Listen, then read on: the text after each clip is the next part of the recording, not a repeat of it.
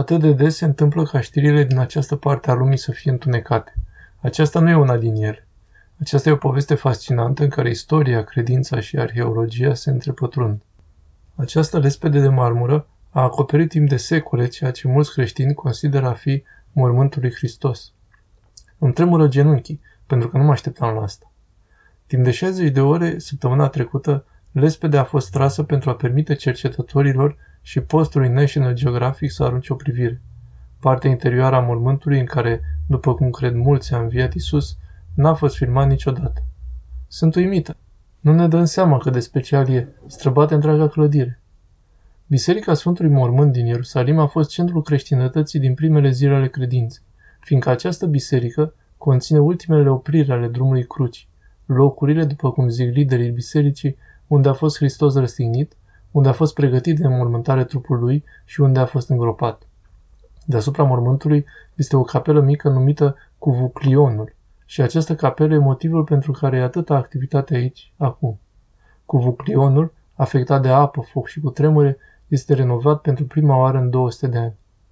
Mai devreme în acest an, NBC News a primit acces privilegiat la echipa de specialiști condusă de greci, adăugând suporți metalici, curățând pietrele.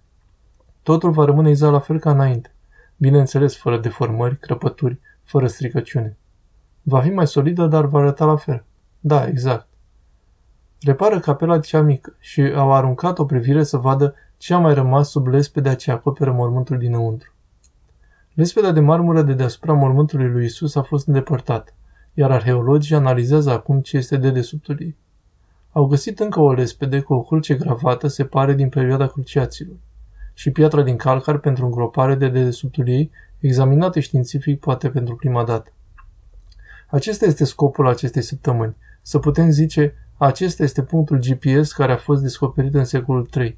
Avem în mâini greutatea istoriei. Sfântul pat, de pe care zic credincioșii Hristos a înviat din morți, e posibil să nu mai fie redeschis vreme de secole. Biserica Sfântului Mormânt are de multă vreme un rol central în istorie. S-au purtat războaie pentru ea. Crucioadele au fost lansate în numele ei și chiar și azi se vorbește de ea în presă. Med Savana, înapoi la voi. Ai dreptate, fascinant, Richard. Mulțumim foarte mult. Traducerea www.chiliatonita.ro